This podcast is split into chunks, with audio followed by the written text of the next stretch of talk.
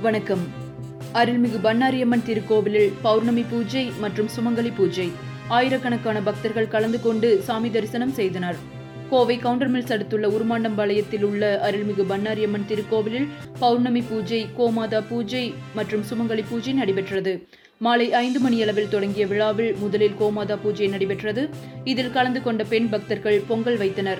தொடர்ந்து மாட்டினை குளிப்பாட்டி பொட்டு வைத்து மாலைகள் அணிவித்து பூஜைகள் செய்யப்பட்டன.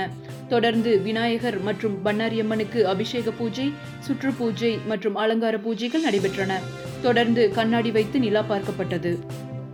முன்னதாக பக்தர்கள் துரை என்கிற ரங்கசாமி விஜயகுமார் பன்னீர்செல்வம் மூர்த்தி என்கிற பாலகிருஷ்ணன் மற்றும் கன்னிப்பெண்கள் கண்ணாடி கும்பம் பழங்கள் பூக்கள் பொங்கல் விரலி மஞ்சள் திருமஞ்சள் கயிறு வளையல் வெற்றிலைப்பாக்கு எலுமிச்சை பச்சை மாவு திருநீர் மஞ்சள் குங்குமம் மிட்டாய் துணிப்பை உள்ளிட்டவைகளை பேழை மூடியில் பூஜை செய்து கொண்டு வந்தனர். இதனைத் தொடர்ந்து அனைத்து பெண் பக்தர்களுக்கும் மாங்கல்ய பொருட்கள் வழங்கப்பட்டன. அதன் பின்னர் கோமாதாவிற்கு அவித்தை கீரை வழங்கப்பட்டது. தொடர்ந்து கலந்து கொண்ட அனைத்து பக்தர்களுக்கும் அன்னதானமாக அபிஷேகம் பொங்கல் சுண்டல் கேசரி எலுமிச்சை சாதம் உள்ளிட்டவைகள் வழங்கப்பட்டன. இதில் சுமார் ஆயிரக்கணக்கான பக்தர்கள் கலந்து கொண்டு பண்ணாரியம்மன் அருள் பெற்று சென்றனர்.